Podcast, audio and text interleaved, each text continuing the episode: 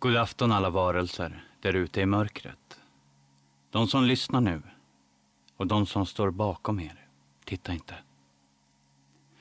Detta är vårt sista avsnitt för den här säsongen och jag hoppas att ni troget lyssnat ända hit trots att ljudkvaliteten inte alltid varit den bästa. Jag vill bara tacka för att vi har haft denna säsong två och er som följt oss genom mörkrets timmar. Ni är många, ni är trogna och alla som stöttat oss har betytt så himla mycket. Denna sommaren, alldeles snart, flyttar jag och därför kommer säsong tre i augusti igen. Men hjulen och kuggarna står inte still i maskineriet, utan redan nu har vi historier på gång för det. Även några lyssnarhistorier inför höstens mörker och kyla. Det ska bli riktigt kul. Jag kommer också jobba hårdare för kvaliteten på podden med ljud då Mikaelas historier och era förtjänar det. Mikaela, ja. Hon sitter i mörkret någonstans och skriver historier och har idag två stycken att bjuda på med sommartema. Den första ni ska få höra är Tickan kommer, tickan går. Och den kommer här. Uppläst av mig, Tommy Nordin, nu när mörkret faller.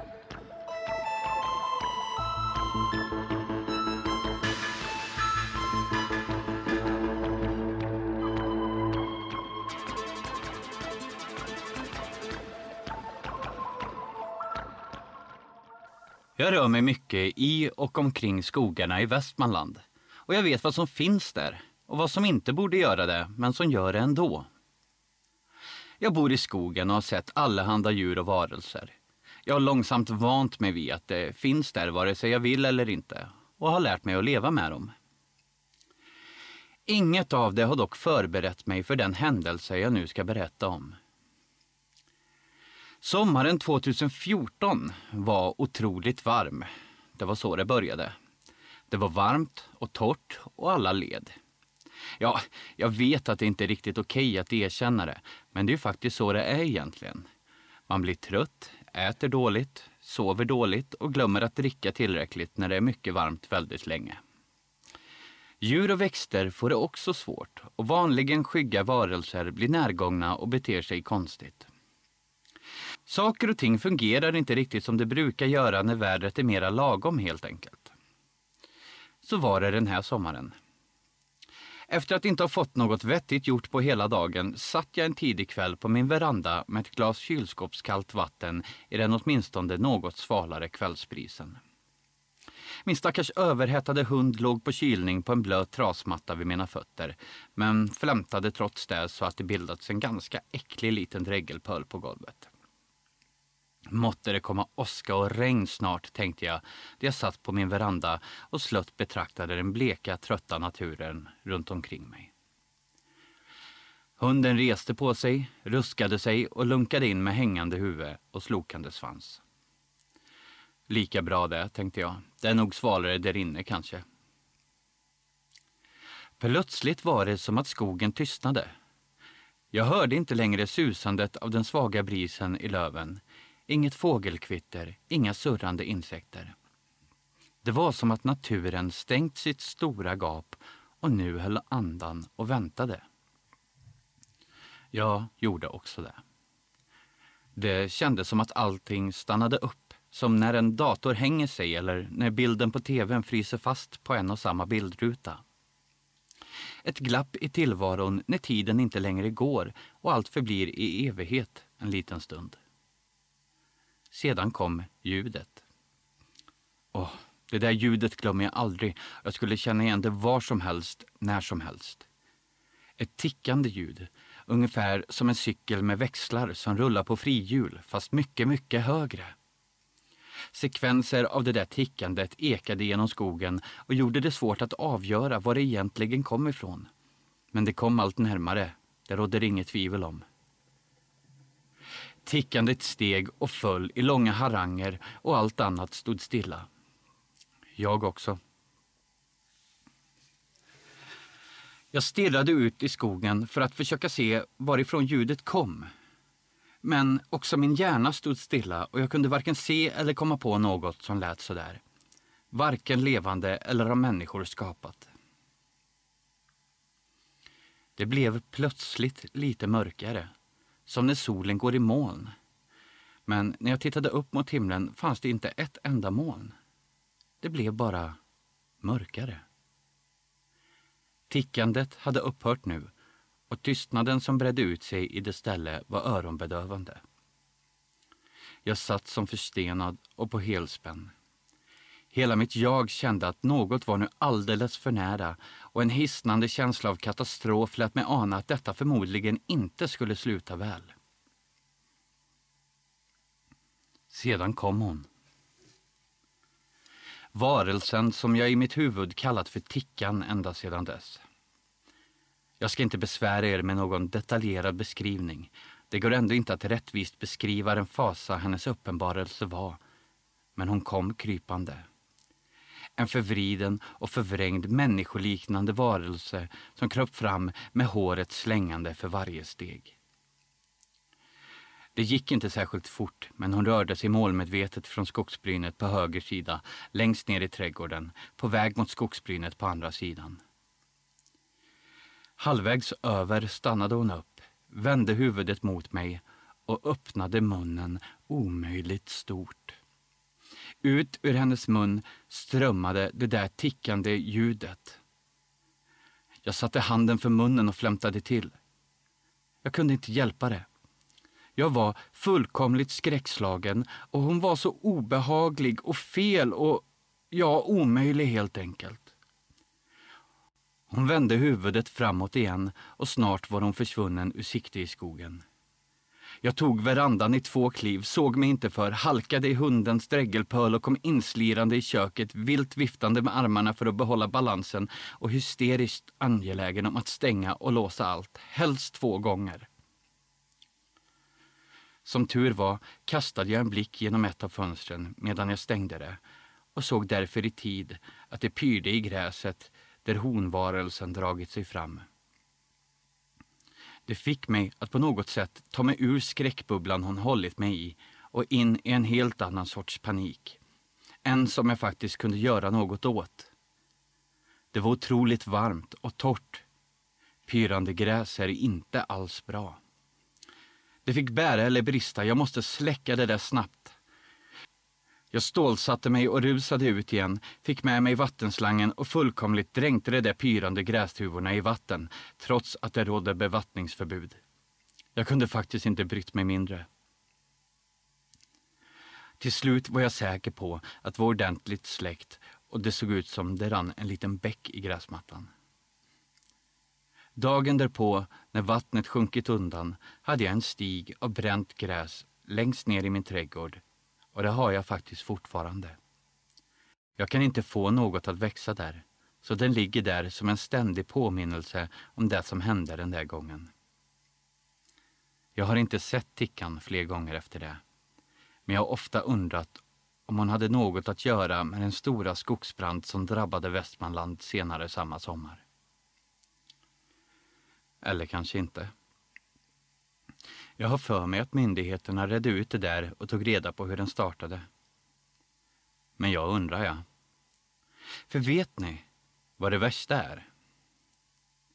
Häromdagen hörde jag tickan bort i skogen. Och nu brinner det igen. Tickan kommer, tickan går. Där hon kryper, elden slår. Ni har hört Tickan kommer, tickan går, skriven av Mikaela Smith. Men innan ni går ut och njuter av humlorna som surrar i trädgården har vi en historia till att berätta.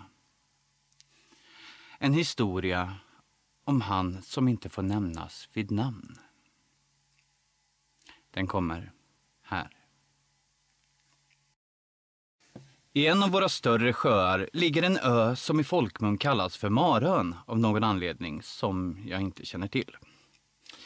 Den heter något annat på sjökortet, men tyvärr har jag glömt vad för ingen här säger någonsin något annat än Marön när man talar om den. Vilket inte händer särskilt ofta. Det är svårt att ta sig dit. Det är ju en ö, så det går bara med båt och ön omges av flertalet besvärliga grynnor så man måste veta vad man gör om man vill ta sig i land där. Men folk vill inte det. Och åtminstone har jag aldrig sett några båtar ligga förtöjda där och jag är ofta i eller vid sjön så man tycker att jag borde ha sett någon där någon gång. Men icke. Kanske beror det på de där grynnorna.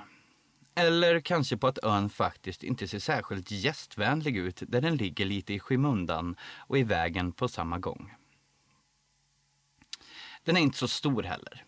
Jag skulle gissa att det tar ungefär en timme eller kanske lite mer att gå till fots hela vägen runt. Och den ser mest ut att bestå av vildvuxen natur, besvärlig terräng, klippor och slytäckta stränder. Sjön är full av öar, precis som sjöar brukar vara. Och det finns gott om andra, mer lättåtkomliga platser att lägga till vid. Vilket säkert också bidrar till att Marön lämnas i fred. Jag har sett den där ön i ögonvrån i hela mitt liv och aldrig brytt mig särskilt mycket om den. Jag har passerat den med båt. Jag har sett den när jag badat i sjön eller fiskat med morbror Martin i hans gamla träeka. Och egentligen aldrig funderat särskilt mycket över det. Den ligger där, där den ligger. Oåtkomlig, ogästvänlig, obebodd och helt ointressant. Men det där har förändrats nu. Ingenting med den där ön eller ens sjön är sig likt längre. Som jag visst nämnde så brukar jag ibland vara ute och fiska med morbror Martin. Han är i 60-årsåldern, pigg, jordnära och lite av en fixare. Det finns ingenting som han inte kan laga eller bygga och han har alltid ett, eller för det mesta flera projekt igång. Han gillar att jaga och fiska och han fullkomligt älskar allt som smäller och pangar, till min mosters stora förtret. Morbror Martin har en gammal väl älskad eka och i många år har det varit tradition att han och jag ger oss ut på en tur med den när jag kommer och hälsar på. Det går alltid till på samma sätt. Rätt som det är när jag ligger och läser en bok i hängmattan eller fikar med familjen på terrassen så kommer han klivande i sitt gamla blåställ med stövlar på fötterna och en gammal urblekt keps på huvudet. Han säger ingenting, utan tittar bara uppfordrande på mig. Och då vet jag att det är dags. Martin är en pratsam man i nästan alla sammanhang, men han har det lite svårt med känslotjafs, som han kallar det. Och det här är hans sätt att visa att han skulle tycka att det var trevligt om vi fick en liten stund för oss själva, bara han och jag. Jag har vant mig vid det där, eller nej förresten, jag uppskattar det där och blir lika glad varenda gång han kommer lufsande i sitt blåställ och skyndar mig att göra mig klar för en tur i den gamla roddbåten. Vi brukar kalla det där för fisketurer, men tycker båda två att det spelar mindre roll om vi får någon fisk eller inte. Det handlar inte om fiske. Det viktiga är att vi får sitta där i ekan och prata med varandra i lugn och ro. Höra vattnet klucka mot det gamla skrovet och iaktta de gapiga måsarnas skränande flykt över vattnet. Ibland händer det till och med att någon av oss glömmer sitt spö eller att vi båda helt enkelt glömmer bort att fiska alls. Och istället bara ror ut på vattnet och sitter där och pratar gamla minnen. Om något av hans projekt eller vad det nu kan vara som för tillfället upptar vår tankeverksamhet. Så var det senast för några dagar sedan och det var då som hela min syn på sjön och Marön förändrades så drastiskt att jag i nuläget inte vet om jag någonsin kommer att närma mig den där jäkla ön igen. Eller sjön heller för den delen. Just nu tror jag faktiskt inte det. Vi satt där i båten och pratade. Jag minns inte exakt om vad, men vi pratade på som vanligt och vi var väl inte riktigt uppmärksamma kan jag tro. För rätt som det var så var åskan över oss utan att vi sett den närma sig. Ja, alla människor vet ju att man inte ska vara på sjön när åskan går, så vi fick naturligtvis bråttom i land. Jag fick tag i årorna och rodde med långa kraftiga tag mot land och ja, ni gissar förmodligen alldeles rätt. Närmaste land råkade vara Marön. Martin sa ingenting, utan satt tyst och sammanbiten fram i fören och höll utkik efter grynnor i vattnet. Nästan i land la jag upp årorna i båten och hoppade i vattnet för att boxera båten sista biten och dra upp den i säkerhet på land. Vattnet gick till midjan och botten var dyig och full av vassa, hala stenar som det gjorde riktigt ont att kliva på men eftersom det åskade och var lite bråttom så struntade jag för tillfället i det. Det var något annat i vattnet också. Något som slingrade runt mina ben så att det tog emot att gå och något som rörde vid min ena fot. Bara helt lätt. Sjögräs tänkte jag och knogade vidare. Det var inte långt alls till land, några meter bara. Men det kändes som att det tog en evighet och det var riktigt, riktigt tungt. Gamla träbåtar väger mer än vad man tror och tydligen gör gamla morbröder det också. Till slut fick jag äntligen upp fören på land och med ett stadigt tag om relingen hoppade morbror Martin förvånansvärt smidigt ner i strandkanten så att vi kunde hjälpas åt och dra upp den ytterligare en liten bit. Vi ville ju inte att vattnet skulle ta med sig den ut på sjön igen. Nu var vi i land på Marön och kunde pusta ut. Det hade börjat regna också nu. Den där sortens våldsamma regn som ibland följer med åska och ibland inte. Och mellan blixtar och dunder hörde vi dess höga brus och hur det slog hårt mot växter och stenar. Vi måste söka skydd någonstans bestämde vi och började gå inåt ön. Det var precis så snårigt och ogästvänligt som det såg ut att vara utifrån sjön. Och det var dålig sikt på grund av regnet som föll tätt och hårt. Det gjorde det svårt att ta sig fram med någon större hastighet och vi halkade och snubblade mer än en gång båda två. Men vi traskade på i jakt på en plats skydd för regn, blåst och åska. Vi hade inte sagt många ord till varandra under hela den tid som gått sedan åskan först överraskade oss, utan båda koncentrerade sig på att göra det som måste göras. Men när jag till min förvåning och lättnad plötsligt fick syn på något som påminde om en enkel koja en bit längre fram öppnade Martin munnen och sa korthugget och bestämt Nej, inte där. Jag gjorde mitt bästa för att övertala honom men han bara traskade på utan att säga mer. Hans ansikte såg ut att vara hugget i sten. Så vi passerade den där kojan och lämnade den bakom oss. Som tur var hittade vi strax därefter ett annat litet krypin under ett utskjutande klippblock och medan vi tacksamt kröp in i skydd där medgav jag för mig själv att det förmodligen var ett bättre skydd för regnet än vad den gamla kojan hade varit. Martin plockade fram sin gamla slitna plåttermos ur ena innerfickan och skruvade av locket. Matlukten som spred sig i det lilla utrymmet fick min mage att knorra högt och ljudligt trots att jag inte ens kände mig särskilt hungrig. Vill du ha lite soppa? skrockade Martin roat och räckte mig termosen. Jag hällde tacksamt upp tjock, varm och len sparrissoppa i termosens lock och gav tillbaka termosen till honom med en belåten suck av välbehag. Så gott det var. Martin envisades alltid med att släppa med sig den där termosen. För säkerhets skull, sa han, och jag hade många gånger retats med honom för det. Det ska bli ett slut på det nu. Aldrig mer, lovade jag honom.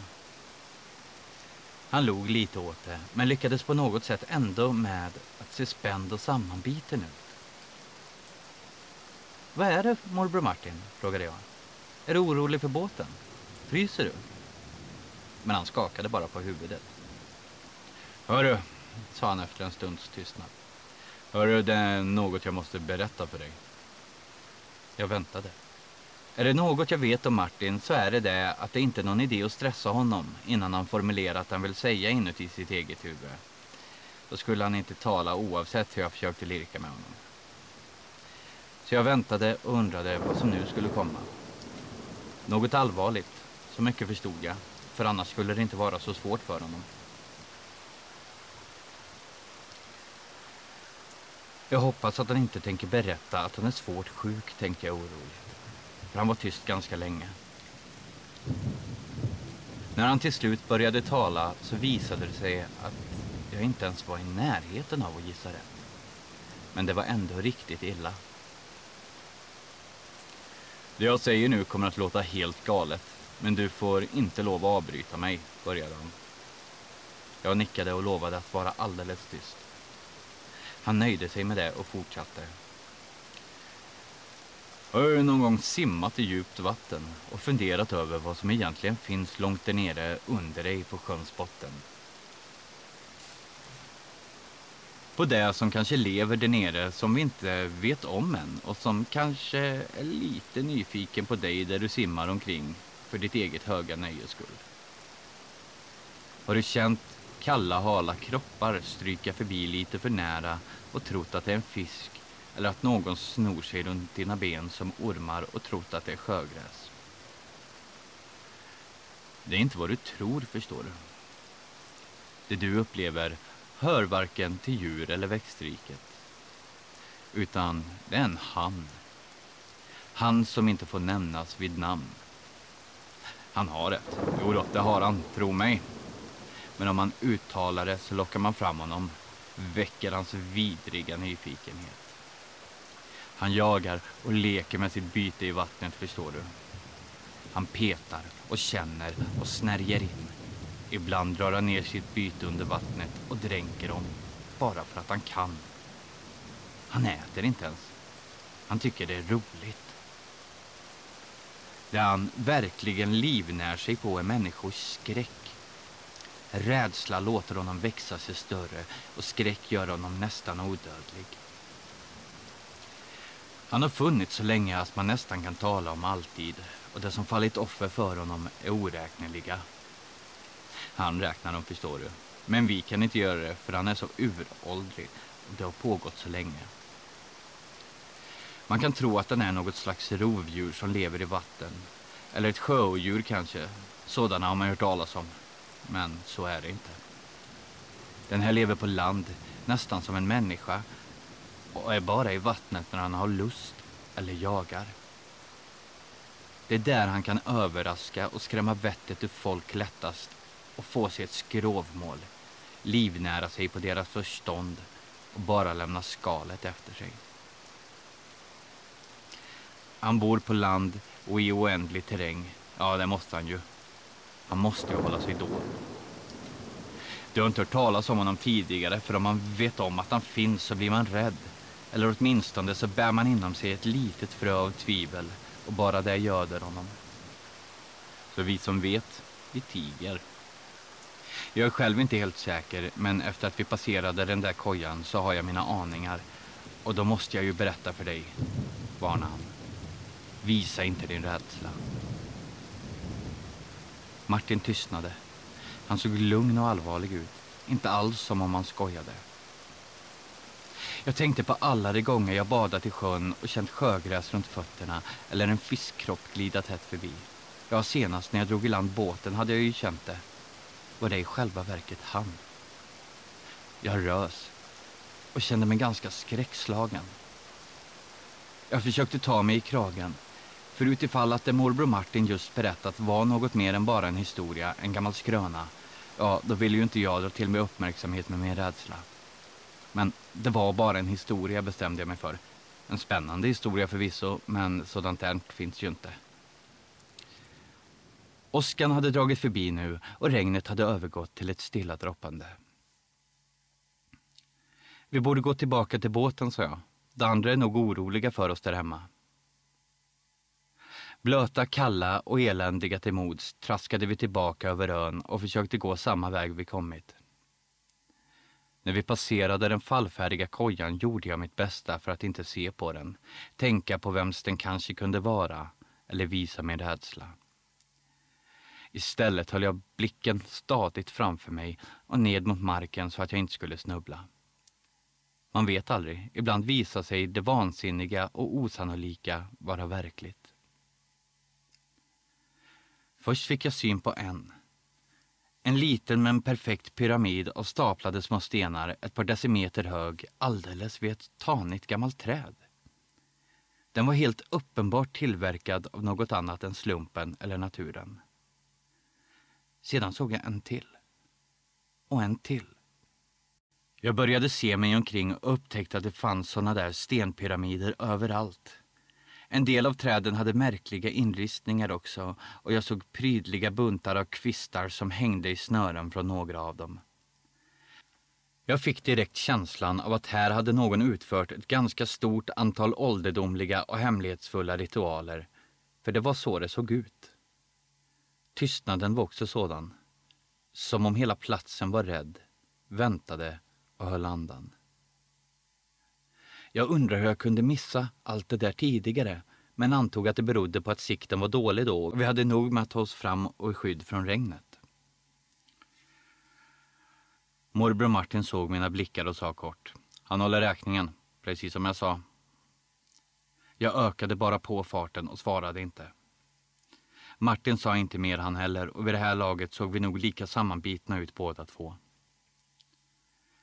Till slut var vi äntligen tillbaka på stranden, men vi måste ha tagit en annan väg ändå någonstans. För vi kom ut på en annan plats än vi gått in och såg båten ligga där ungefär 50 meter framför oss.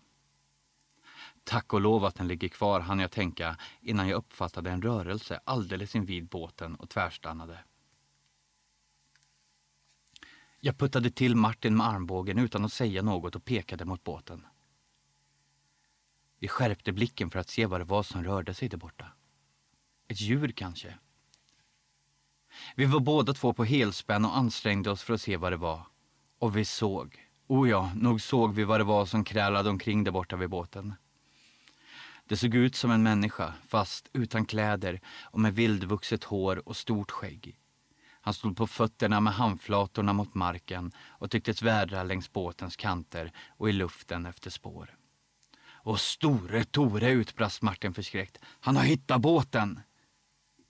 Ja, skrattar ni, ni som sitter i säkerhet i era hem och lyssnar på detta. Själv skrattade jag verkligen inte. Jag har aldrig i hela mitt liv hört morbror Martin svära eller ens använda kraftuttryck. Så det milda uttrycket han nu använt sig av var lika effektfullt som om du eller jag svurit en hel ramsa med alla fula ord vi kunnat komma på. För mig bekräftade det hur allvarligt otäckt han tyckte att det var och jag blev genast rädd. Figuren borta vid båten reagerade omedelbart på min rädsla. Han vände snabbt huvudet åt vårt håll och vädrade i luften efter vår fasa. Han såg. Vi stirrade på varandra, mätte varandra med blickarna. Vi beräknade avstånd, hastighet och flyktväg. Han försökte avgöra om det var värt att gå till anfall. Till slut gjorde jag det enda jag kunde komma på. Jag spelade teater. Hallå där, gastade jag och försökte låta glad och hurtig. Har du också hamnat här i ovädret? Behöver du hjälp in till fastlandet kan du åka med oss. Martin stirrade klentroget på mig och trodde nog att jag blivit skvatt galen. Men det hade önskvärd effekt. Han som inte får nämnas vid namn förlorade intresset för oss i samma sekund som jag tystnade, när han inte kunde höra rädsla. På händer och fötter sprang han likt en enorm spindel baklänges inåt ön och försvann in bland buskar och snår. Vi kunde inte längre se honom, men vi kände hans närvaro. Han iakttog fortfarande, bidade sin tid, nosade i luften efter minsta tecken på rädsla. Vi blev stående en god stund innan vi vågade oss fram till båten, men till slut kunde vi ostört göra den sista spurten fram och på rekordtid få ut den i vattnet och börja ro hemåt, otroligt lättade över att snart vara i säkerhet. Martin och jag har inte pratat om det här sedan det hände. Och kanske kommer vi aldrig att göra det heller. Men jag har absolut ingen anledning att misstro honom. Tvärtom faktiskt. Han är inte en sån person som drar rövarhistorier. Och med tanke på vad vi såg och upplevde är jag böjd att tro på historien om han som inte får nämnas vid namn. För vad var det annars vi såg? Hur som helst har upplevelsen satt spår och som jag sa redan från början kommer att dröja väldigt länge innan jag badar i sjön igen. Men lycka till i sommar, ni som fortfarande vågar bada.